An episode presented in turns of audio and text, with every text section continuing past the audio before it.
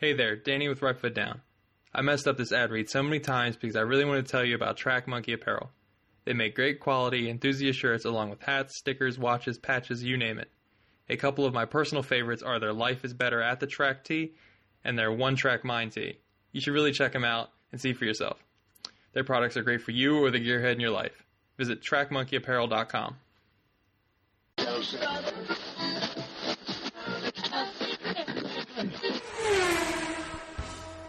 You're listening to the Untitled Car Show in partnership with RightFootDown.com. Visit RightFootDown for your daily automotive fix. If you enjoyed today's program, please tell a friend. It's the best way to support this show. If you want to visit the archives, go to YouTube and search for Untitled Car Show. That'll bring you to the archived episodes. If you want to follow this show, just search for Untitled Car Show on Twitter, Facebook, or Instagram. You can always send an email to the show at untitledcarshow at rightfootdown.com. We're so glad you decided to spend the next hour or so with us. Without further ado, let's get into today's program. Hi, welcome to the show. I'm your host, Ike. Today we have Will Clavey. He is a good friend of the show now, I would say, and he has graced us with his presence yet again. Will, how are you doing this evening? I'm doing great, Ike. I'm super happy to be here again. Thanks for having me. Oh, no problem. Thank, thank you for coming back. Um, you know, we have a uh, select few we invite back, you know, after uh, they come on the show. The people we really like, and I count you, I count you amongst them. Um, or thank people you, thank who, you. I appreciate you saying that. Yeah. So, um, you've basically so last time we talked, you started working with Jalopnik kind of on the edge, like right. And now it seems like you've been putting out more and more uh, articles and content with them uh, more consistently. So, uh, how's it been working over there with folks at Jalopnik? Oh man, like it's been it's been great. It's been fabulous. I'm um, I'm I consider myself to be blessed to have this uh, great opportunity to write on that on that website. Um, and yeah, and I've got I've got like really really exciting news to share with everyone uh, on the show. Um, there's a reason why you're seeing more of my work on Jalopnik actually, and you're going to be seeing a lot more of it coming up. Um, I've actually made a very ballsy move where I've I've quit my day job, man. Wow. Uh, yeah, so I've, I I did it, man. I just fucking quit my day job, and I'm doing this full time now. So it's uh it, it, it hasn't been a very very long. I mean, it's, it's, this this is official since about two weeks, two three weeks. Um, you know, Patrick George has been informed of that as well. Uh, it, has been a lot of thinking. You know, I, I knew the day would come, and yeah, I'm, I'm just giving it a try, man. I mean, this is this is a job that I really love doing. So we'll see where it leads me. Yeah, no, it's it's great to hear. You know, I'm glad that you're able to do that. I'm glad that the uh, uh, conversion rate is in your favor as well, like we talked about last time. So that's exciting. So, um, does that mean we'll be seeing more of you each and every day, or what does that mean? You know, now that you no longer have well, the day gig. Yeah, so you're going to see more of my work on Jalopnik. I'm also uh, there's a, there's a couple of stories actually on the back burner as we speak right now.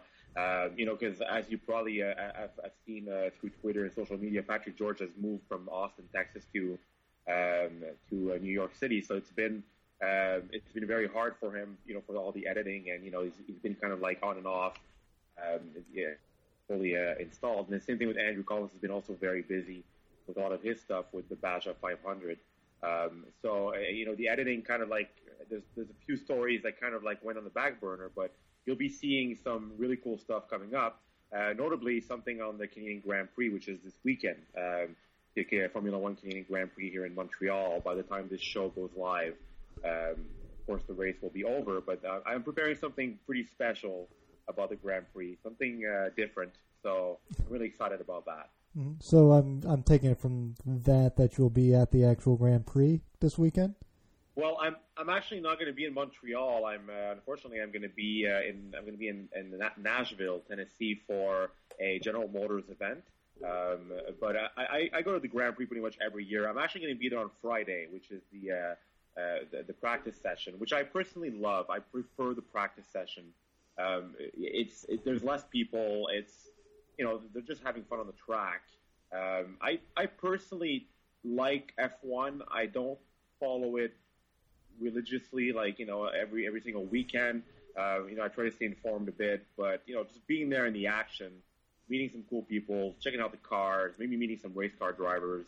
It's just a cool event. So yeah, I'm going to be there on Friday. Mm. It's it's funny. I've I've started doing um, fantasy F1 this year against the uh, Team Clearcoat guys and a few of. Uh, I, I, assume they're all their fans. Maybe there's a little bit of crossover there, but it's uh, fun to uh, you know do it. I, it's made it a little bit more.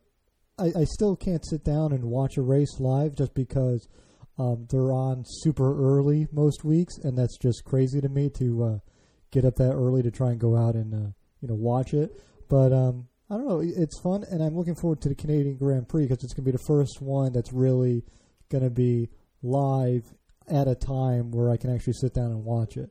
So yeah, exactly, and, and it's, it's actually a very important Grand Prix this year. I don't know if you're aware, but it's the 50th anniversary of the Montreal Grand Prix. Um, actually, we're, we're going through a, a lot of celebrations here in, in Montreal because it's not only is it the 50th Grand Prix, it's the 370th birthday of the city of Montreal, and um, also the 150th uh, anniversary of the Canadian Constitution this year. So we have three big, uh, you know, it's, I call it a big three-way birthday bash, which I'm going to reference to in my article coming out uh, on Jalopnik soon. Um, this is really exciting. We have a really cool Grand Prix coming up. Um, and, and, Montreal is, I mean, I'm not saying this because I'm from, I'm from here. Everybody says it. Uh, no, no place embraces the Grand Prix as much as Montreal. This, this city, starting tomorrow, is going to be one hell of a fucking party all the way to Sunday.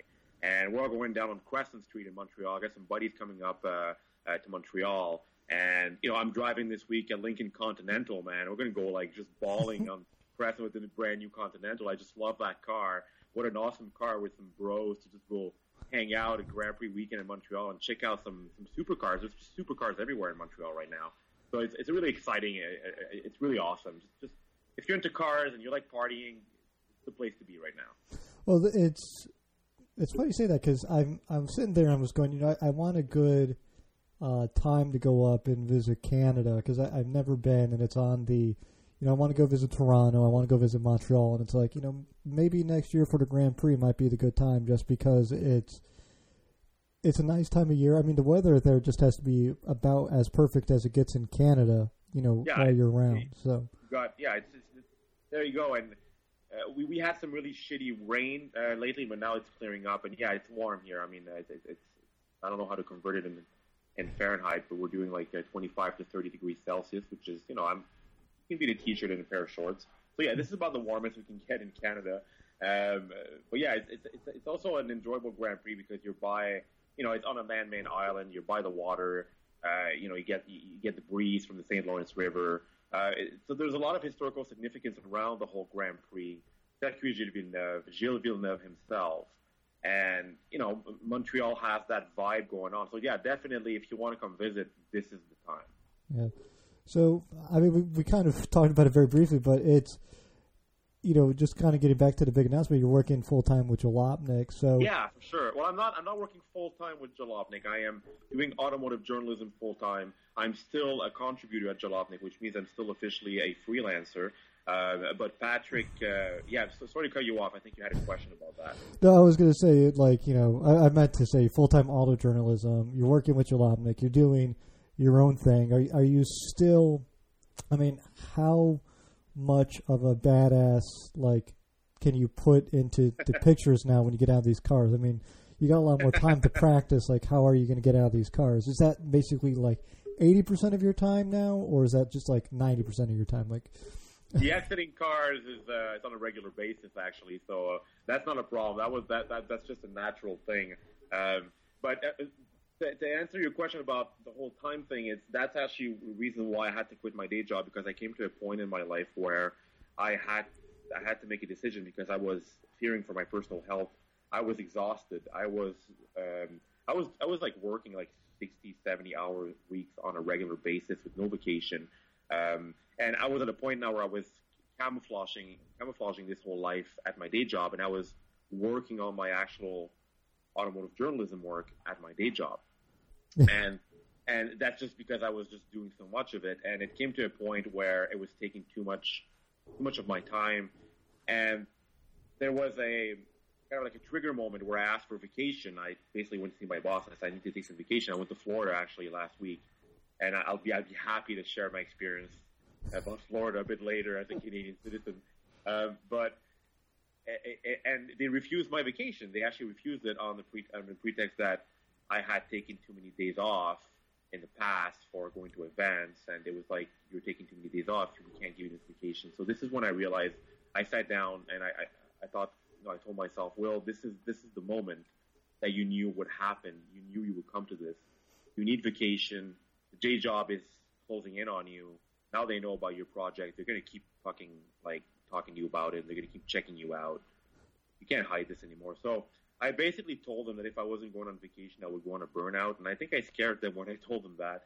Um, you know, I just laid down the cards, and I have a lot of respect for that place. They've been great to me. I laid the cards out on the table. I just I was honest about it. This is what I do. This is my other life. Here's yeah. what I do on Ladies Corner. Here's Jalopnik. This is uh, you know I, I I got two press cards a week to go pick up on Monday mornings. This is why I'm not here in the office on a, after after one when you want me to be here. So they kind of like realized what was going on. They like they're like, oh shit, okay, this is this is big, and they actually gave me a great opportunity where they gave me a great package. They basically gave me a severance package, which is pretty much what I needed. Um, I, I'm in a time in my life where the timing is actually perfect, where I don't have a girlfriend, I don't have any kids, I don't have a mortgage, um, I got money in the bank, I don't have any debt. So I figure, yeah, man, I'm fucking doing this. I'm going all out because this is my dream. So I have to try it at least, right? You know, and it's it, it's impressive because you know what you want. You're in the place to get it. The and this is you know when I have all the guests on who talk about how they got started into business or how they became you know who they are now. There's always that moment where it's like you just have to sever like you have the almost everyone has the same story of like a hidden life in the journalism field, like a, hidden life of like an automotive enthusiast slash journalist, and then you know it blossoms into something, and it just becomes well, I have to leave one part of my life behind to go take part of another, and you know you got such a great opportunity because, like you said, no wife, no kids, and you're already in this position where you know I you know, now I just expect even bigger and better things out of you. So you you've you set the bar too high for. There you, you go. Yeah. There you go. that was the goal, actually. Like it was uh, because I knew that having more time, I would be able to chase more stories. And I had a conversation with Patrick George about this before uh, deciding this. I, I called a lot of people around me. Patrick was was was a key a key player in this, and he backed me up superbly well. I really, uh, by the way, and I have a lot of respect for Patrick George and how he's helped me so much in this adventure. Um, and the reason why I'm specifying that I'm still a contributor is simply, uh, you know, the, this whole, you know, it's all about budget, of course. And like, even Jalopnik, which is huge, has a budget to respect. And, and, you know, I'm not American. I mean, you know, they have their people in New York, they have their staff. But I think that, I think that Patrick is satisfied, I hope, and I'm, I'm guessing he's satisfied with like, what I do and he accepted to give me a bit more a bit more bandwidth and has given me more you know more leeway to chase the stories I want to chase. And there's a lot of really cool stuff coming out. Expect to see more not new reviews. Um, I've, I've noticed that I really really like doing not new reviews, and doing them has an exponential effect. Like I don't know if you saw recently, I just uh, released the Integra Type R on Jalopnik, and I, I yeah. saw it, but I, it's in my like little read list because it came out like two days ago, if I remember yeah, right. Exa- yeah, yeah, exactly. Yeah. So. So, yeah. So the Integra Type R, and there was the, the Volkswagen Corrado before it. As much as I love doing brand new press cars, that's still really fun to do. Um, there, there, seems to be like an increase in popularity in all the vintage stuff and all the older stuff and all the cars that we grew up with in the 80s and 90s. And they're really picking up well on the site. Uh, readers are really enjoying it. So I got these these cool opportunities. I'm going to be driving a Lancer Evo next week, Evo 8, um, and I'm I'm actually going to drive to Toronto later on this month to try a Renault Clio, Renault oh. Clio V6. That's fucking awesome, man. I never. I mean, I can't even believe that somebody in Canada found a way to import that car. I don't even know how the hell that person managed to do it. But he's got a whole bunch of cool cars over there. He has an Escort Cosworth, and uh, so yeah, he's like this is just a Jalopnik reader that saw the article and emailed me, and it's like, wow, this is like this is this is more work for me. So great. I mean, so I just the, the, kind of stories you know I pitched that stuff to Patrick, and uh, thankfully we seem to have a very similar taste in cars.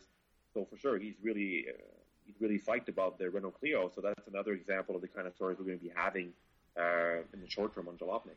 Well, the, the Renault Clio uh, V6, if memory serves right, just for everyone listening, is a rear mid-engined small hot hatchback, right? That's right. That's right. It's a fucking cool hatchback, man. it's, it's a mid-engine V6 powered rear wheel. I mean, that thing must like. I mean, it must be awful to drive. I'm pretty sure that it must have like terrible lift-off oversteer, and it must be like one dangerous son of a bitch. But oh man, it is so cool it's one of those cool, weird French cars that you just want to drive. Yeah, I was gonna say it, it is so quintessentially French and like their like laissez-faire attitude towards life of like, eh, put the engine back there, give it a ton of horsepower. There you go. He's good. That's a terrible French accent, but like, hey, life, what is it without lift-off oversteer, right? Like that. So I don't know what accent that just was, uh, and you being in the French Canadian part of Canada is probably like, "What are you doing, Ike?" But um, that's not a more like West uh, West Montreal semi-Italian accent, but yeah, cool. Mm-hmm. Everything tends to come out Italian out of me for some reason. So um, no, I'm excited to hear that, and that's kind of one of the benefits of you being a Canadian. You can go to these because your import rules a little bit better than ours. I think it's 20 years, not 25 years. Um, it's actually 15 years in Canada. 15 years, yeah. So you, you got a good lead on us in terms of like the cool, fun stuff you can get. So damn right. Yeah. It, so I'm excited to see, and there's a lot of, um, you know, I would say there's a eccentric type of person that probably exists in French Canada that doesn't exist here in the United States. Um, I just imagine that for some reason, like the car nuts in your neck of the woods, do, do you find them to be because you've been down here to the states a few times now and seen yeah. kind of our car culture? Like, what is like? Is there a big difference between the French Canadian part and the American part, or oh, even yeah, just the regular uh, Canadian part? Well, Quebec Quebec is uh, right off the bat. Quebec is very different than the rest of Canada in the sense that they buy Quebecers buy a lot of small cars. Small cars, small Japanese and Korean cars are very popular here. Um, and I was actually uh, impressed when I went to New York for the auto show and Florida on my vacation. You guys buy a shitload of big ass SUVs, but like I'm impressed at how many Yukons and Cadillac Escalades are driving around in Florida, man. I mean, we don't buy that shit here. I mean, you you see that shit here. It's either a drug dealer or like a boss of like a, a like a like a supermarket or something. And but I mean, I mean, people buy like a lot of Hondas here, a lot of Toyotas, a lot of Japanese cars because they're they're very reliable cars. Number one, um, we have our our, our our climate, which I mean, for the longest time, I'm sorry, but American cars were shit in our climate. But also, um, you know, the, gas is fairly more expensive up here, and Quebec Quebec in particular has that European, uh, a lot more than the rest of Canada has that European kind of French influence, where they have this adoration with smaller cars, city cars the Fiat 500 here is extremely popular, and you know we're we're a province that you know we make our own wine, we make our own cheese, we do a lot of stuff that mimics France, and so that these these little cars with manual transmissions are very popular, and yeah, go ahead. Sorry, I was just say so like when you approach like did, did they do cars and coffees events or is it oh. like oh. uh you know cheese and carbs or something like that? You know? no, no, no. It's still cars and coffee. That's uh, we still we still have the, those. But yeah, at Cars and Coffees events, I mean, uh, the enthusiasts, it's, it's very similar. I mean, you still have the common, you know, people who like American cars. The thing is, at Quebec, the baby boom generation it's the same thing as in, in the states. They're still hanging on to all the American muscle cars. That's still that's awesome. I mean, I have a lot of respect for American muscle cars.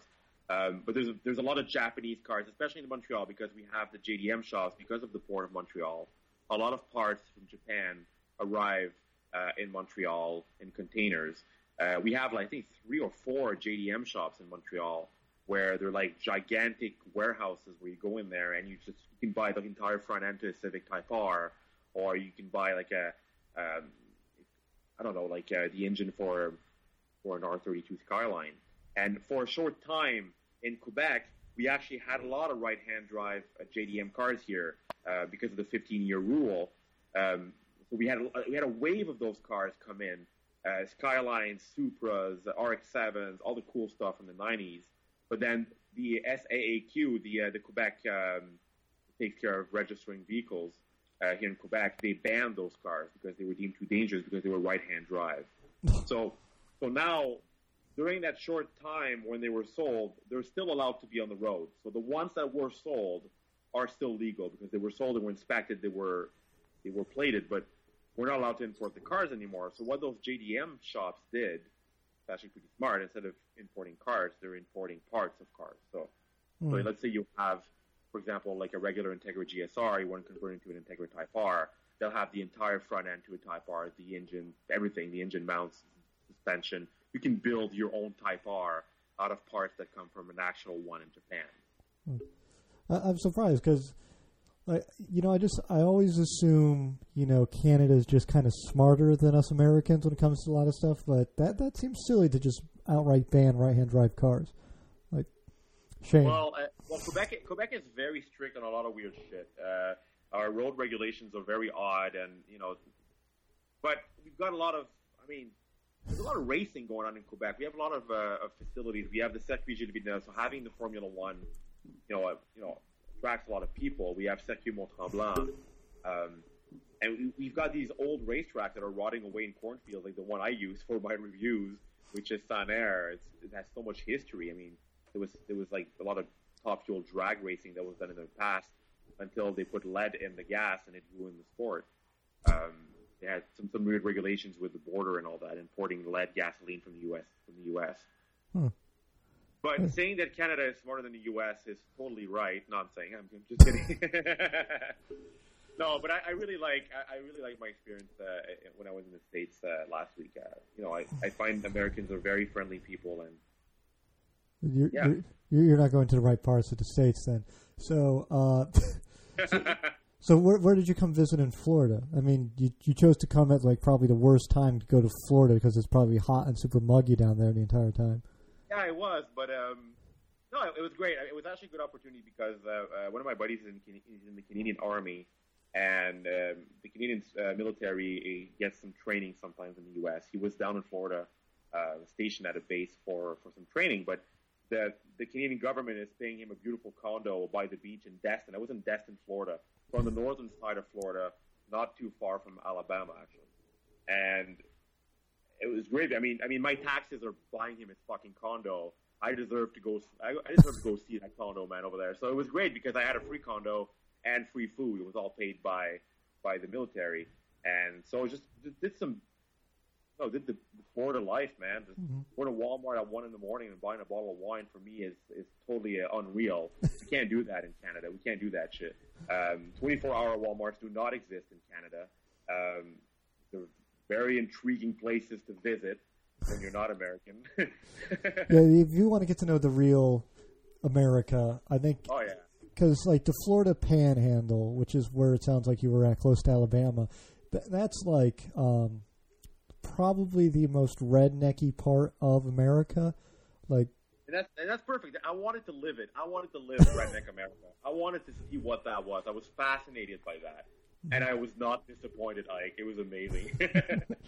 so when you went into the Walmart at 1 a.m., um, I had an experience when I was in a southern Walmart at a late hour where there was probably like a hundred people in the store, and I had more teeth than everyone combined. Did you have a similar experience in there? oh well, yeah. When I arrived, there was an alcoholic in the entrance yelling on a, in a wheelchair. Um, so that was my first uh, contact with Walmart in Florida at one in the morning. Um, I saw I saw some people. I, I saw a family at around midnight. Yeah, it was about midnight. An entire family with a child making doing their groceries like at midnight with a child. I was like, "What the fuck is this, man? This is weird." That is, yeah. W- welcome to America. Like that should Yeah, man. that should be on the picture of the border crossing right there. Like, Yeah. uh, it's not so. so But it was it was all. I mean, it was great. I mean, what else? I went I went to Alabama. I actually went to Mobile, and I went to visit the USS Alabama, which is the big, big warship. That was that was great. That's that's impressive. I mean, I, again, I wanted to I wanted to touch and taste America all the way to its military, and that was that was a really really a, a interesting exhibition. Um, and going to Alabama was cool as also. I mean, it's funny because we're at the hotel and it was it was raining that night, and Forrest Gump was playing on TV. I hadn't seen Forrest Gump forever, and we are just you know having a kick out of the whole Alabama accent and all. And my buddy's like, "Hey, you want to go to Alabama tomorrow? There's a really cool military base over there with uh, with like a big ship, and you know, the couple of they even have the Blackbird over there in, in a hangar." I'm like, yeah, man, let's just drive to Alabama, and you know, I lived the Alabama life, and for a short time, and it was great. I liked it. People were fun. They were friendly. They were they were enjoyable to talk to you, and it was very rednecky, but it was great. so, so you didn't find like uh, anyone asking you a whole bunch of questions about you being French and Canadian or anything like that? Well, we'd often get the "Where are y'all from?" you know question. Obviously, they didn't understand what our accents were, um, but you know, it's yeah, we're from Canada, and yeah, it's like I mean, except for you, you see like a dead look in their eye because they, they seem to think that Canada is like another state.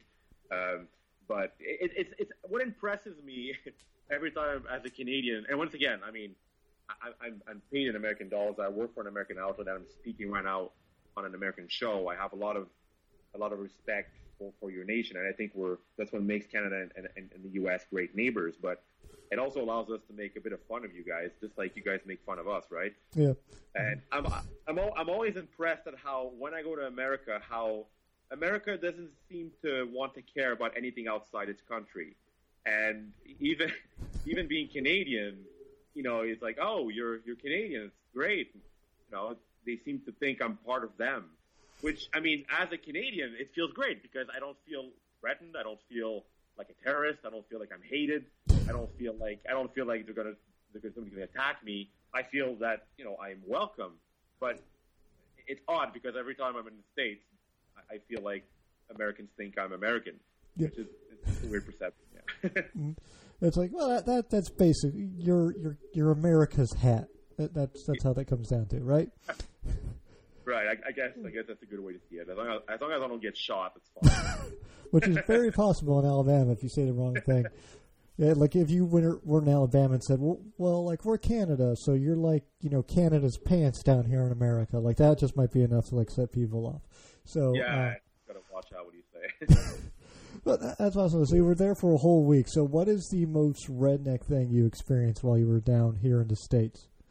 Oh, the most redneck thing. Oh, holy shit! There was, there was quite a lot of few weird things that I saw. Um, well, I'm fascinated by how many how many overweight people I saw. That was a bit sad. But, oh, yeah, you were uh, in you were in the diabetes mecca of the United States. Um, did you have any sweet tea? Because that's what causes it.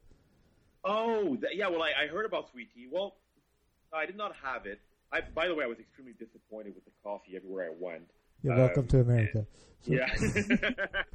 um, the, food. Uh, I mean, I mean, food was another. The thing is, that's another thing about Canada that Americans probably don't know. We have food standards. We have laws because of our health care we have laws that protect our food in restaurants we, and grocery stores. There's food that we're not allowed to have and portions we're not allowed to have because they're deemed unhealthy for us. Um, for example, supersize format at McDonald's were banned in Canada because they were deemed unhealthy for us. Um, so going to America as a Canadian, you expect to have that safety net until you realize that it's not there. You can go to a restaurant and eat whole shit, and you can be sick, and you know you, you need to call a lawyer.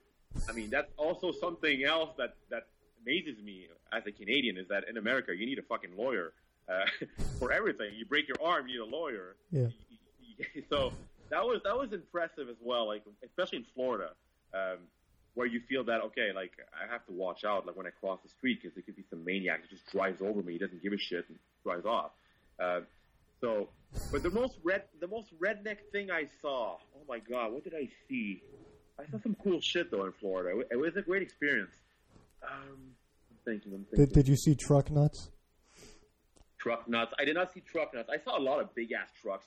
I was like, like a lot of rolling coal. Yeah, that, that I don't like that kind of shit. But um, mm. very very redneck. Well, well, while you kind of sit there and think about that, so um, you're talking about portion size. You were in the South. You were kind of like experiencing the redneck part of America. So, did you have any of the typical Southern dishes like, um, you know, chicken fried steak or uh, chicken and waffles or like anything Um, like that? I had well, I was kind of my buddy has been there for a few months, and he was like like protecting me. He's like, okay, we're gonna find like the good spots to eat because this place is. He, he was really funny because as a Canadian soldier down in Florida, he has been there for about three four months, and he just wants to get the fuck out. And I'm arriving, I'm all like, hey, it's, I'm on vacation, man. I'm going to Florida. It's gonna be cool. He's like, no, man, this place isn't cool at all. And he's warning me about all like everything. Like, don't be careful when you drive the car on that boulevard. People drive like shit. Okay. Um, and we wanted to go find a restaurant for breakfast. I mean, and that that was apparently the only place that was good was the Donut Hole. I don't know if you've heard about it. Apparently, it was like the place to eat. Um, and we couldn't go to the Donut Hole because there was like a huge lineup. So we went to just your average breakfast place, and oh my god, I, it was so disgusting.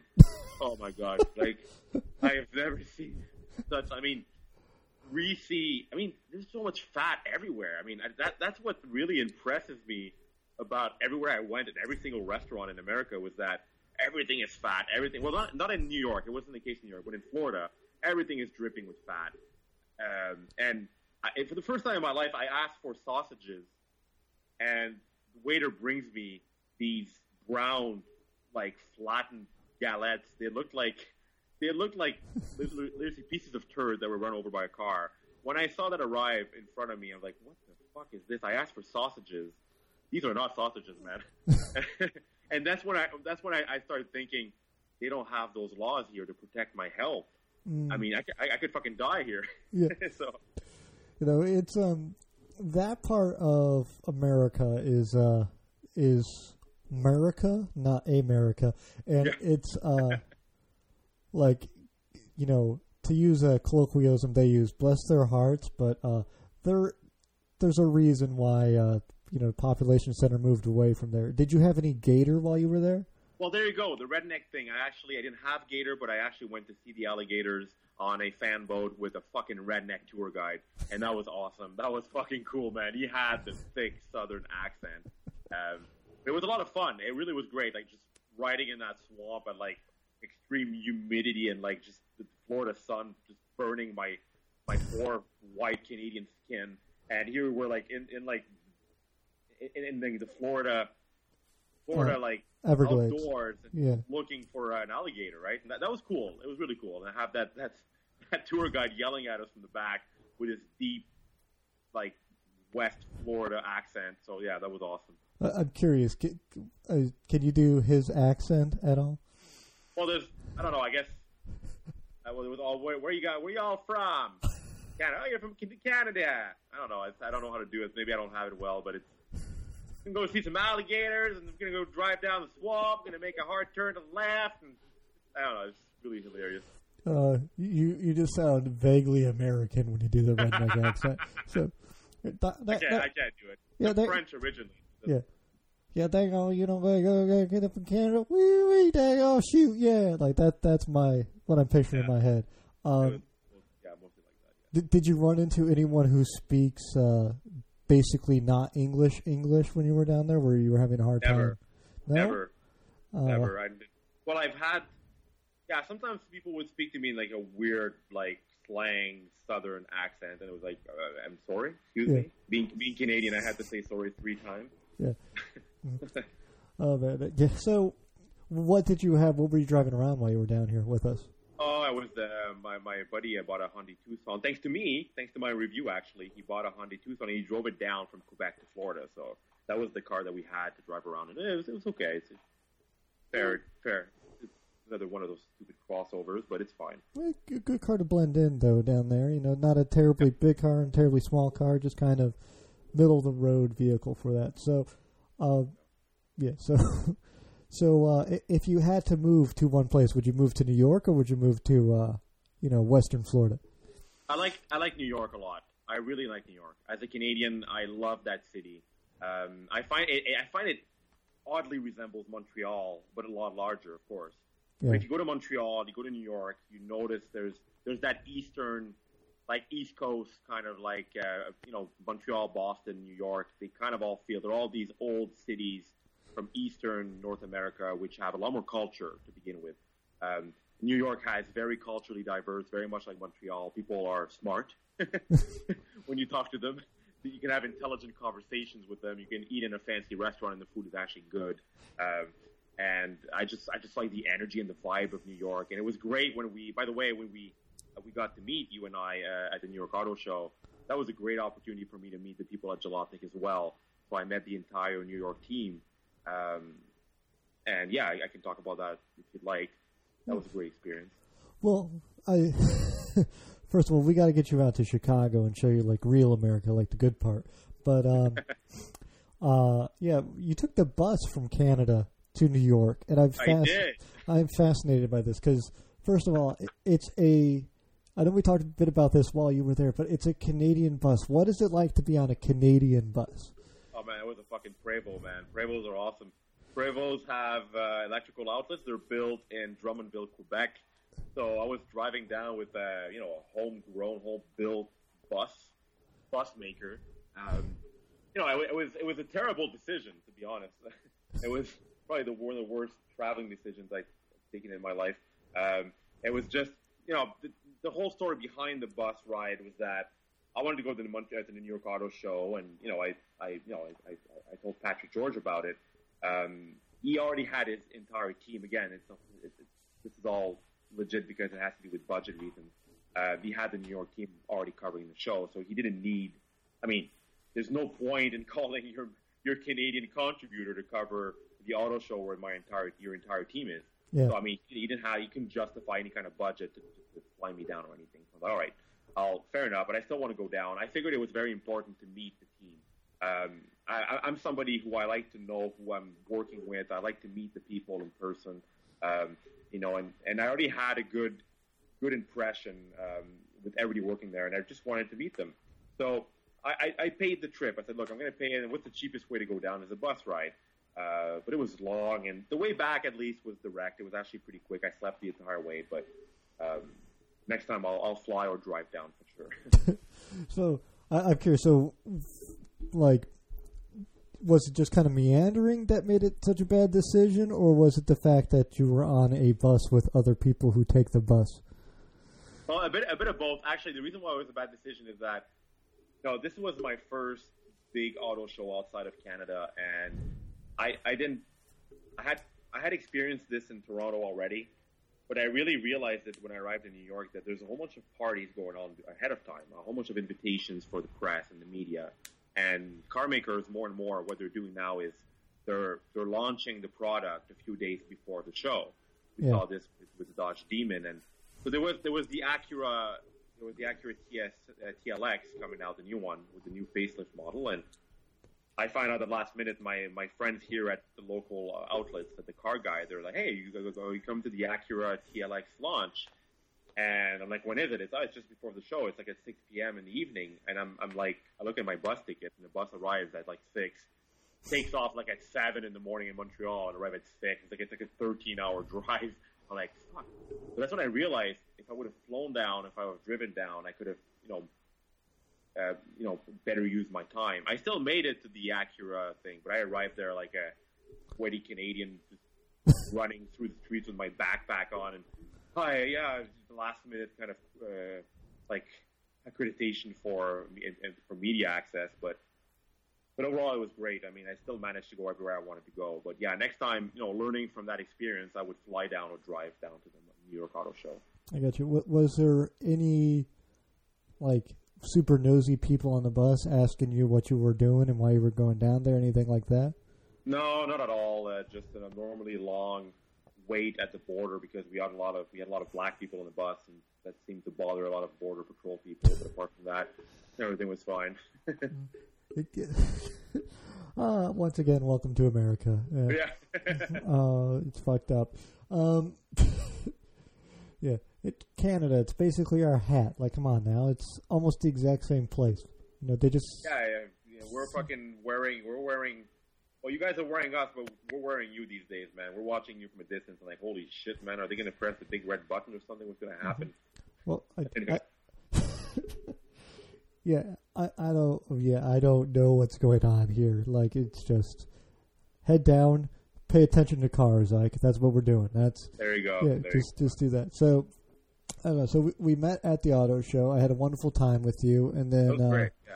You got to meet a couple of the other guys. Uh, you you worked with very briefly with Right Foot Down, and then it was off to uh, meet with the Jalopnik guys, huh? Yeah, that's right. Um, so first, um, first I met uh, just with Patrick George, and he was with, um, oh man, well, I just forgot his name. My God, uh, G- JF Musial from uh, the Drive, and uh, great guy, really, really awesome. It's funny because uh, JF Musial, I didn't know who he, I knew who he was, but I was so happy to meet Patrick in person that I didn't really realize who he was with until after.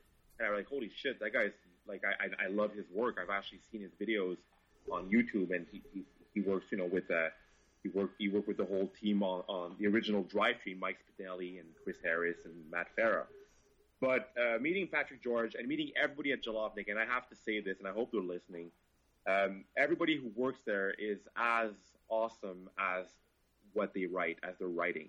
By awesome, I mean it's actually more than awesome. They're they're great human beings. They're great people. And I say this because you know the more I'm I'm I'm, I'm digging deeper in this profession and I'm, I'm going to events and I'm meeting people and I'm seeing other journalists. There are so many fucking snobs, so many people that are pretentious, that are pretending to be something they aren't, and they're working for these piece of shit outlets that aren't even important, that don't matter. And here you have Jalopnik, which is currently, I don't know if you knew, but the most visited automotive website online right now. I think they beat a record. I know Patrick George tweeted something about that in April, 10.1 million views. And it's a big outlet. They're fucking kicking ass. They're doing, putting out awesome content, and the people behind it are very down to earth, humble human beings. And it was just, I mean, I had I had supper with the entire New York team. I was with Patrick, Raf Orlove, um, Matt Hardigree, um, Mike Ballaban, and Erin Marquis, their new uh, managing editor. And they were just great people to hang out with. There was there was no pretension. It was fun. And I mean, I was just sitting in front of Raf Orlove, and he's one of my personal idols on Jalopnik. He's as great in person as he is in writing. So, so yeah, I'm, I'm very proud to work for that team. I'm very happy to be counted among them, um, to have my name on the masthead, to represent that nameplate. I mean, um, when I, I, I, I spoke Patrick that I wanted to do uh, more of this, he, he helped me out tremendously by communicating giving me uh, contacts in the industry and, and, and giving me as an advice to spread out my work and you know work for other outlets. But I'm not sure I want that. I want to be I want to represent Jalopnik. That's the outlet I want to represent. That or my own outlet, which is Clavy's Corner, which is by the way gaining great traction up here. So yeah, that's what I have to say about the folks at Jalopnik. Great mm-hmm. people. You know, the the one thing I noticed, I didn't want to bother them when I saw them, but you go to the press press pit and Jalopnik was kind of over in the corner, and yeah. they seemed to be the only people there who were being professional but also enjoying themselves. There was a bunch of drunk yeah. slobs walking around, you know, just smoozing it up up on the floor. But down in the press pit, they were they seemed professional, but they seemed happy to be there. Everyone else had this air and pretension, you know, of being something or not, like you said. And I, I really enjoyed that. Now there was other people there you know Alex Roy, some other people. I didn't, you know, Mr. Regular. I ran into. I actually, didn't see Alex this year. I'm very disappointed. Oh. Man, by the way, Mr. Regular, I can't believe I missed him. He was he was hanging out with uh, with Mickey, Mickey uh, mm-hmm. with uh, with uh, I call him Mickey, but it's Michael James Thompson, right? I think so. so. He was on, on his video on his video of the auto show. He was with them, and I missed Mr. Regular. Like he he probably like walked right behind me like I so wanted to meet that guy in person. I missed him. So yeah. Mm-hmm. Uh, I hung out with him for a bit, and then he went off to an after party. Uh, I wanted to be like, "Can I tag along?" But no. yeah, because I, th- I think he ran into Alex Roy, and I think Alex Roy invited him off to some because I, I feel very disappointed because uh, everyone I get on the show, I say I'll buy you a drink if we're ever in the same place in the same time, but that tends to be New York where I meet up with everyone, and if I bought everyone who was on the show a drink in New York, I'd be broke. So yeah, it can get expensive. And and the thing is that what I, re- I learned is that everybody during a show like that, everybody's out there doing their own thing. So you say, yeah, we'll meet up and have a drink, but then you said that to like 20 people, and you're like, we can only, you can only be at one place at one time. So it's like the pat with with and meeting Patrick was actually funny because I was actually at the Honda event. They had just invited me to the Acura TLX, and I was with all the people from the Car Guide and all the people here in Quebec, and very political, especially here in Quebec. In Canada, it's very you have to be very polite, and it's all very strict. And I'm not I'm not a fan of all that shit. But we're like in this Asian restaurant, having a good time, and you know, drinking wine and eating Asian food on you know paid by Honda, so Honda Canada. So no, I can't just get up and leave. I have to show some respect. And Patrick texts me, he's like, I'm at that place, uh, you know, I'm at that, that, that bar with JF News. You'll come join us. I'm like, man, okay, cool. Like, can give me like five minutes. I, you know, I just, I, I just, I, I, just have to like make out. a smooth, I have Yeah. to make a smooth exit. And Patrick just texts me, like, just get up and leave. I'm like, uh, no, man, I can't do that. I'm sorry.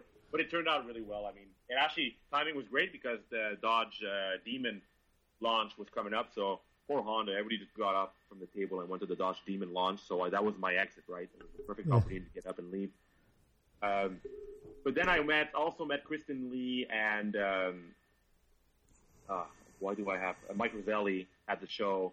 When, again, and they were working. We were at the Toyota, that weird Toyota concept that came out, that little truck there. Yeah, what the hell was that? Oh, that was because weren't we hanging out and you kind I, I I felt bad because I didn't want to like go like push myself off near the front. Yeah, you kind of like disappeared. We were like chilling, and then I moved forward. But I do that in auto shows, by the way. I just, I just walk. For, I just impose myself.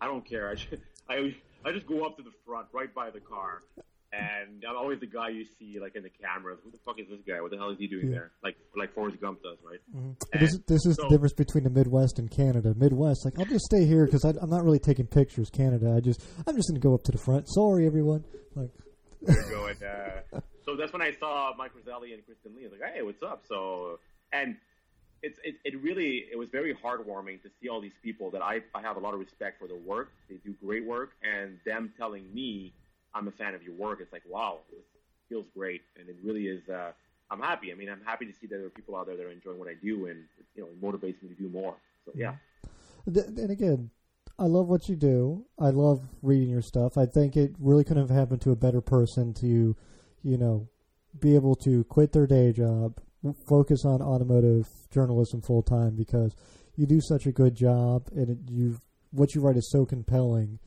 and you know, I wish you the best of luck. And I, I'm thank you. I'm curious about uh, what you've driven since we've last talked that has been your favorite thing that you've driven in that time.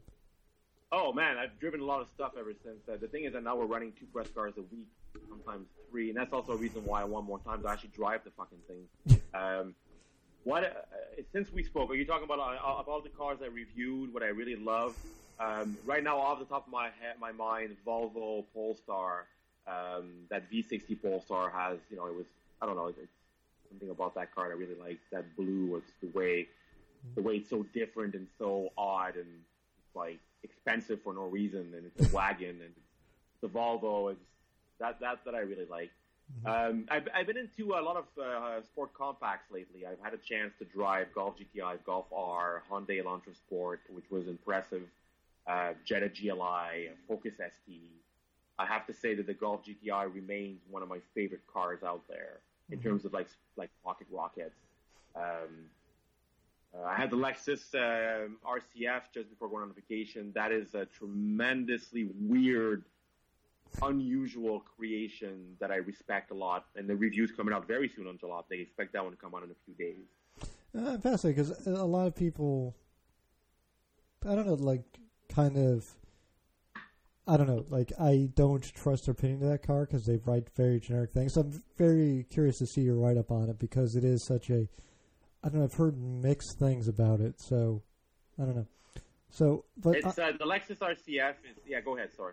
no, I was going to say, so the the Hyundai was it the Hyundai Elantra Sport is the little turbocharged thing they have, right? Like Yeah. it's The a little, Elantra with uh, with a turbo engine. Yeah. Do you think, and this is where the, where I'm curious about this, do you think that the price difference between that and the GTI makes that car worth it? It it does make it worth it. That yeah, because it, it's no GTI. It's far from the GTI, but it's also far from it in terms of price. Yeah. And it's um, the Hyundai Elantra, and you know, I know that people will say, yeah, but Hyundai doesn't have any experience in racing and they don't have any pedigree, blah blah blah. Hyundai is making very very good cars these days. And you know they're all out talking about their uh, their superstructure platform. Well, you actually feel that shit when you're driving the car. That thing feels rock solid, man. And it and okay, the you know the gearbox is you don't feel anything in the shifter, and the clutch is light, and steering is light, and the engine doesn't make any particular cool sounds. But for the money, you're getting you're getting decent performance. It, it is fun to drive, and it looks decent. It's a good looking. I mean, it's a cheap, affordable, and probably quite reliable sport compact car. So I, yeah, it, it does give a run. Even like the Ford Fiesta ST and the Focus ST and all those cars, which are better cars, because the Hyundai is so cheap, it really gives them a run for their money. Yeah. Uh, do you think that's the? Because I was talking about this with uh, Justin Hughes at the auto show, um, where the uh, the Hyundai Elantra Sport is like the hidden best value for dollar sports car out there. Like in terms of like, It is. can- yeah, It is because you, uh, yeah, until now, uh, the, if you look, if, you, if you're looking at how much how much performance you're getting for your dollar, yeah, until until that car came out, it was the Fiesta ST that had it. hmm Um, some would argue maybe the Fiat 500 Abarth, but the Fiesta ST is cheaper and it has more power. Um, and now the Hyundai came out with equivalent power, more affordable, a bit more spacious because it's a compact, it's not a subcompact. Uh, it's not a hatchback. Of course, the Fiesta is a hatchback. I think you own a Fiesta ST, right? I do. Yeah, So you know about that car. A wonderful little car. Mhm. Um, is the Hyundai Elantra Sport more fun than the Fiesta ST? No, but it's damn close and it's cheaper. So Mhm. yeah, if you're looking for the cheapest performance car, the cheapest car that will give you a thrill and and be like you know respectfully quick off the line, like at a drag strip, hmm yeah, definitely that's the car to buy, man. I, I think it's a good car to get a budding enthusiast because you could modify it and Oh, make yeah. it make it into a much better car, but it's Definitely. it's safe and reliable enough that you're not going to care about giving it to a 16 year old. You know, Exactly, exactly. so it, it, it's it's fascinating. So um, kind of lost where we're going with that. Uh, I wanted to get back to a topic you were bringing up, and I forgot which topic that is because that's how I operate with my ADHD. Oh, so um, so all the Hold cars. I'm sorry. Go on. Go on. Uh, we're talking about cars. You were asking me about which cars I drove since we spoke last time. Yeah. Well, Um, wh- which ones? I know you said the V60R. I know you've done the Volvo V90 in that time. A couple of like classic reviews. If you had to live with one for the rest of your life, which one would you want? and the ones that I reviewed, in the ones that I reviewed, or any car at all, I can give you both. Well, Um, give, give me both then, because we'll take both. Well, if I were to go to, okay, I've always said my favorite car in the entire world remains the Ferrari uh, 288 GTO. Yeah. But I have a fascination with a lot of um, these days. I'm, I'm I'm really thinking if I'd have like a lot of money, I would I would just like buy a whole bunch of cool '90s cars like a Honda CRX and just keep it in a, like a, in like a shed. My personal Civic SIR. It's one of those cool little hatchbacks that I'm rebuilding right now, putting it back in shape. Um, I'm looking at Clevy's Corner right now to see the cars I've driven lately. Mhm. Um, it was, uh, but um, in, in, in the, I have I have this thing for that that Integra Type R that I drove. Um, but if I were to go buy a brand new car right now, Mhm. hands down, it would be a Mustang GT, Ford Mustang GT with a 5.0 and a manual transmission. That that's a good good option. I, I'm surprised. I was expecting you to say the Chrysler Pacifica. oh, Pacifica was a great van, though. That was a great van. But no, I would not buy that because I'm not. I'm not. As, as, as I say in my review, I'm a cool dad, and I'm not a dad. But if I was a dad, I would be a cool dad, and I would not buy a Pacifica. I'd buy a crossover, like everybody's doing these days. Ah, I hate that. I, I I much prefer for people to. eh, Speaking as someone who owns a crossover, I would much rather have a minivan than a crossover.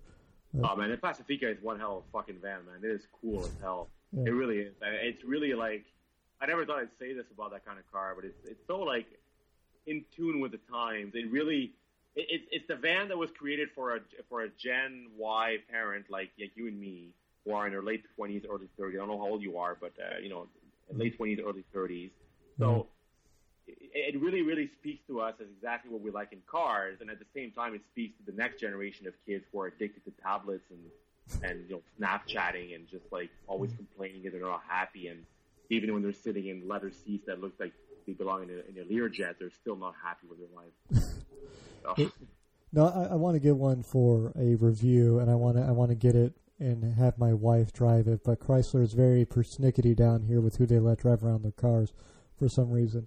I'm like, mm, we're not going to let you have one. I'm like, but, but why? I'm like, I guess once you get in their pool, you get access to like everything else in their like press fleet, fleet which well, yeah, Chrysler, I tell you, FCA, uh, if you can get your hands on a Hellcat, which I had the chance to drive. Yeah, Yeah. the Hellcat, by the way, I drove that. I don't know if you saw it on a wet track. That's on Jalopnik. I don't know if you saw that go by.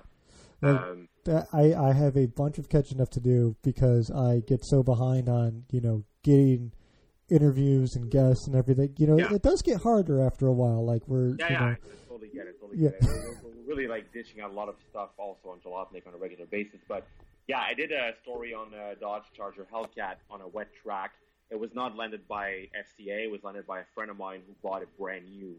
He, he literally came out of the dealership and drove to Sanair where we were. We were there shooting another car. And he pulled up with this fucking Hellcat. It was brand new, like, like so new. Like it was coming right out of Dodge. And he threw me the keys. And he's like, go have fun. And I'm there with Maya, my photographer. We're at the track, but it was raining all day. But it stopped raining. By the time he arrived, he had stopped raining, but the track was still damp and still wet in some areas. But man, he just fucking threw me the keys to his 700 horsepower Hellcat, man. I can't say no. That was one of the scariest experiences in my entire career. But at the same time, once you've driven a Hellcat, you can drive anything, man. You Yep. can drive anything. And after I sent that review to Dodge, I do believe they like me a lot more now. Um, it's- I think that's the key. I think you have to drive a Hellcat. Find a way to get a Hellcat and do a kick-ass review on it. And I think FCA is going to like you after. yeah, it could be all the bad mouthing I did about their Challenger when I had the one that went to the shop twenty six times. Um, that's possible. help. Yeah. No, yeah, and then bitching at him about it. But um, lost my train of thought. No, yeah, the Dodge. Such, I don't know the Hellcat. I mean, what do you what do you think about this? So, you have a a re- vehicle. You have a vehicle that's based on what an E type from like the late '90s, and then Yeah. you shove 840 horsepower into it in the form of a demon, and then say, "Look how smart we are! We can put 840 horsepower into a car basically designed in the 1990s, like last millennia." Like, I, I don't know. I have my personal opinions about that. Obviously, not too pleasant about it, but I think there's like this great American, like it's almost like the like Donald Trump of cars. Like, why do we Oh, yeah. have this thing? Because it's loud and it's brash and it's in your face, and yeah, it's a little old fashioned, but go fuck yourself. So, Well, yeah, that's it's a fascinating product. It is. I, I consider these these um, these fast Dodge as being excellent American marketing and nothing more. Yeah. Um, it, it's um, at a time where we're going to green cars, electric cars, hybrid. Everybody's trying to do their best. I mean, at the New York Auto Show, Honda had the Clarity program, and here we have Dodge dishing out this big fat fucking demon. And you know who got the most attention at New York? It was fucking Dodge, man. Yep. They're the ones who attracted the most attention because it's cool. Everybody finds that car fucking cool. But the reality is, I was driving that Hellcat, and it's completely useless, man. You can't do shit with that car. I mean, even on a track, it is completely useless. You can't use the power. Mm-mm. It's really just to say, I have 700 goddamn horsepower. I'm going to smoke you on the quarter mile. But for the rest of the time, I'm going to have this big fucking overpriced Charger. I'll be driving it, you know, like in eco mode and, you know, just respecting the speed limit and carrying my kids in the back and go do groceries and, oh, my brakes are due. It's going to cost me twice the price because I got fucking giant Brembos to change. Um, it, it's completely useless, right? yeah, uh, it doesn't handle all that well. But I'll, I'll tell you one thing: when you roar that that fucking throttle in a Hellcat, it is not, nothing compares the acceleration to a Hellcat. Mhm. It is scary. It is brutal. It's uh, it, it just it tells you that it's the boss, and it it, it, it demands respect. So. In, the, in that sense, I respect the car for that Mhm. because it scared the shit out of me. You know, that there is there is something about driving around a Dodge Challenger with a ton of horsepower that will put a smile on your face. I don't think you get from any other car in any other way. It's like it's a smile of like I can't believe I just did that and survived. Now a lot of people put that car in the ditch and they don't get that experience, but you know that those thing. That's exactly what I thought when I got behind the wheel after driving that car. I was like, "Fuck!" There are people like teenagers, people who who are buying these things. That's a dangerous car, man. That that that thing will kill people. It probably has already. yeah. And that's the kind of feeling you have behind the wheel of that car. Whereas a Subaru BRZ, for example, which has only 200 horsepower, uh, will put the same smile on your face and, you know, it doesn't need to have 700 horsepower. That's an intelligent car right there.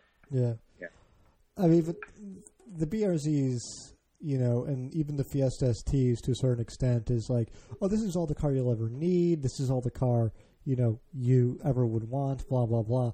But they're almost too much of a critic's darling where, like, we get the, we're the enthusiast and we kind of understand it. But on the flip side of that, it's like, no one in the real world's going to want this car because it is so geared to uh, appealing to the critics that it misses.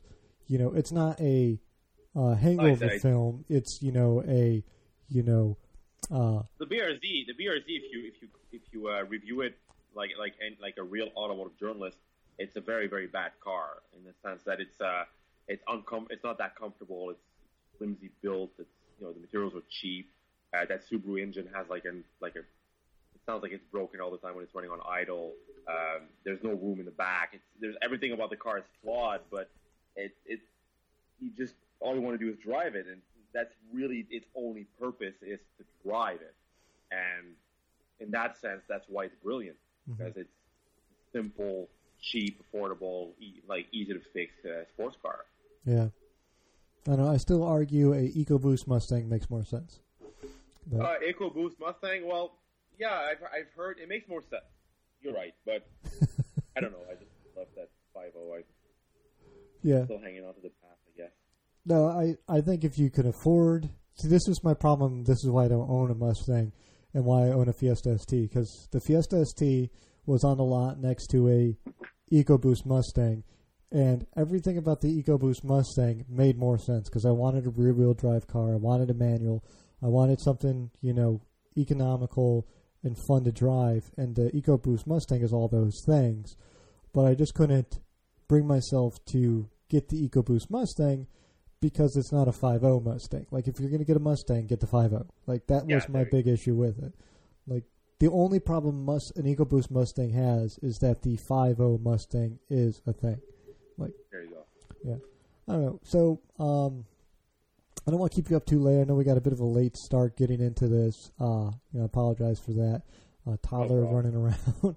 so uh, we'll kind of you know begin ramping up here. So you know, this is Yeah. where I typically ask all the stupid questions about you know, uh, what would you eat in a car and blah blah blah like that. So um, I don't know. Have you eaten anything terribly difficult in a car since last we spoke?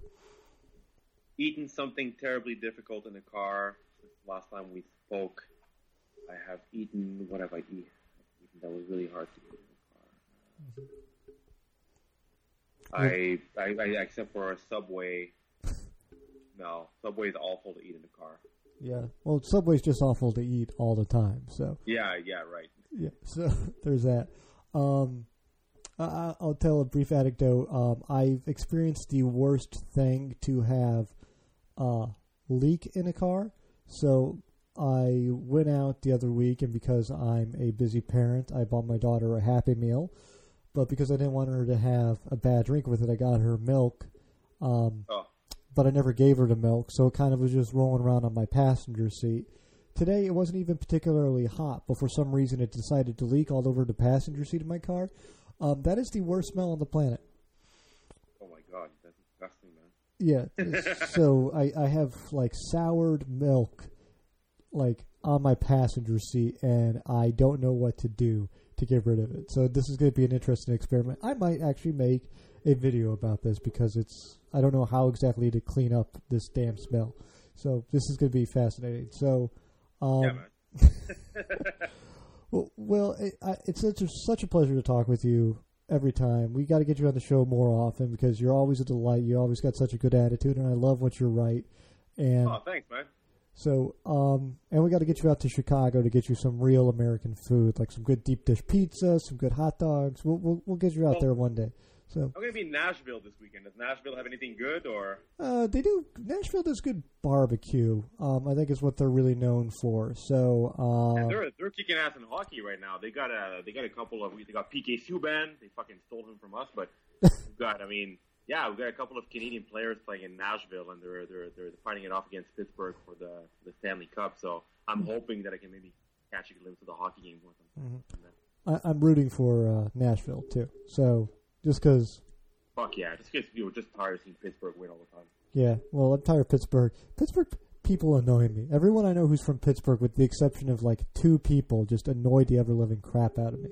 And Really, yeah, I don't know. And it's because like we we win at football, we win in hockey. It's like I hate you guys. Now I can't say much because I don't even like hockey, but just fuck not not fuck Pittsburgh, but fuck Pittsburgh just a little bit. Sorry, everyone who listens in Pittsburgh, because I know I actually have quite a big listenership there. I'm sorry.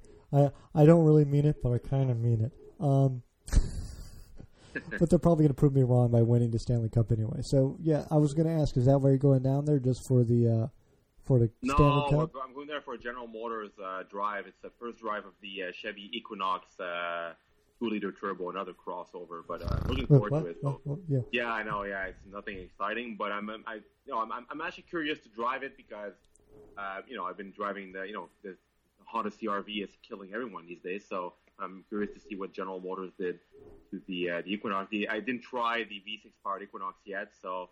And, and it's also my first uh, my first drive outside of Canada. Um, it's actually an Amer- it's actually an American event, and they're inviting a few uh, Canadian journalists. So I'm finding, I mean, I'm not going to say no. It's a great opportunity to, to like, Yeah. meet people and and just yeah, go for a drive in an SUV, man.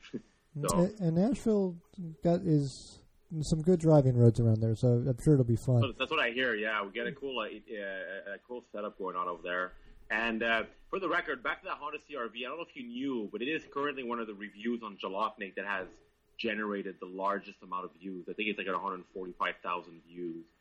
Um, so I'm kind of proud of that one. Also, that I don't know if you catch the glimpse of that Aston Martin buying experience that I did. No, I did not. I, I don't know how I missed that because the other stuff is on my like reading list for one reason or other. I don't know how I missed this Aston Martin buying experience. Yeah, that was uh, back in the winter. It was actually really a lot of fun because uh, I actually explained what it's like to buy a car when you're loaded, when you're rich. Oh, I did see that. Yeah, yeah, yeah, yeah. Yeah. So that that one picked up a lot, and I'm actually planning. That's actually well, you know, I, I, guess, I guess I can share it here on the show. Uh, expect to see something like a part two of that with the people at Decarie Motors. Uh, what I can tell you is that it will involve an Aston Martin DB11 and poutine. so yeah, so this is good. We're looking forward to that. We've been setting it up uh, for a while with Andrew Collins and Patrick George and the people at Decarie Motors. Um, you know, we're hoping that it will happen the way we want to. Uh, I can't guarantee anything yet, but they're, you know, I know that they told me they received some press cards this week, um, and we there's supposed to be one in there for me. So, so Nice. stay tuned. Aston Martin and poutine just sounds like a match made in heaven in my mind. So Oh yeah, man. Oh, th- and this is gonna be if this works the way I want to, it's gonna be one epic fucking story. Nice. Well, I can't wait to hear that. So um, we're gonna wrap up here. But uh, what is your prediction for who's gonna win uh, this week in Formula One? So that way we have it locked in and we can make fun of you and me for getting it wrong. oh my god, do not ask me this because I don't, I haven't been following that much. I think. I- am I am I wrong when I say uh, Sebastian Vettel won uh, Vettel won uh, Monaco? I actually don't know who won Monaco, but I can look it up in just a second. Actually, I don't, I don't think he won. Uh, yeah, I don't know who won actually. who won check. Monaco? I'm in Let's front of my computer right now. Monaco Grand Prix 2017. Uh, let me check because you know we've got Lance Stroll, which is our Canadian driver, but yeah, it, it's Sebastian Vettel. That's what I thought. Uh, Sebastian Vettel wins Monaco Grand Prix, and I think he's yeah. Lewis Hamilton came second. So who who won? Did you did you check. see it? Did- did- did- Yeah, Sebastian Sebastian Vettel won uh, in Monaco. Yeah, so I still think. I mean, Lewis Hamilton has been winning a lot in Montreal for the past few years. it seems to be his track. I am gonna vote for Lewis Hamilton this year. Mm-hmm. But Uh, Montreal, I don't know if you follow, if you if you've read in the past, but it's a very uh, a lot of surprises, a lot of action happens in Montreal. It's always so unexpected who wins. Mhm. We've had like really really cool shit happening in the last years. I'm going to go with Botas or Botus. yeah. Bottas, Botas, yeah. That- That's who I'm going. I'm going Botas, Hamilton, Vettel in that order. That would be that would be that would kick ass actually to have Bottas. Yeah, looking forward for the race this weekend. It's gonna be fun. All right. Well, uh, on that note, I will say, uh, just hold on. We'll say goodbye to you off air, Will, and everyone who's listening. Oh, Will, give all the all the plugs out. I'm sorry. Where should people Ah, go no to follow you and talk to you and you know read your stuff? Yeah, so pretty much, yeah, that's also one thing I wanted to share. Um, you can find my stuff on my own website, claviescorner.com. Um, so, you know, mostly car reviews, but we're having new sections coming up in the following weeks. We're going to expand the website. You can also find my work on Jalopnik. I'm the Canadian contributor, so um, you'll, you'll see me there. And I will be appearing on a mysterious new outlet soon. I'm not going to share what it is now, but you will see me in another outlet. Maybe we can talk about it on, a, on another show. Excellent. That's Well, it. all right. Well, and if they want to follow you on the social media, what is the social media links? Uh, you can find me on Facebook, uh, Clavy's Corner. There's always Twitter, Clavy's Corner as well. They can follow me and our Instagram uh, page, which we have kick-ass photos on Instagram taken by the talented Mile Appearance. Excellent. All right. Well, I'm going to say goodbye to you off air, Will, and everyone listening. I will be right back as soon as I figure out how to pause the recording. And everyone, thanks again so much for listening. If you like what you hear, tell a friend, tell a loved one, tell a coworker. Uh, you can find us on Google Play, iTunes, SoundCloud, or not SoundCloud. I'm sorry, Stitcher. Um, you can follow me on iTunes. You can follow our West Coast correspondent Ryan West at, at RyanNader122. Um, tell a friend because it's the best way for us to grow. Go visit uh, Track Monkey Apparel and Right Foot Down. And everyone, thank you so much for listening. Have a good night. Have a good evening, wherever you are, whatever time it is there. Thank you so much for listening. Please be safe out there.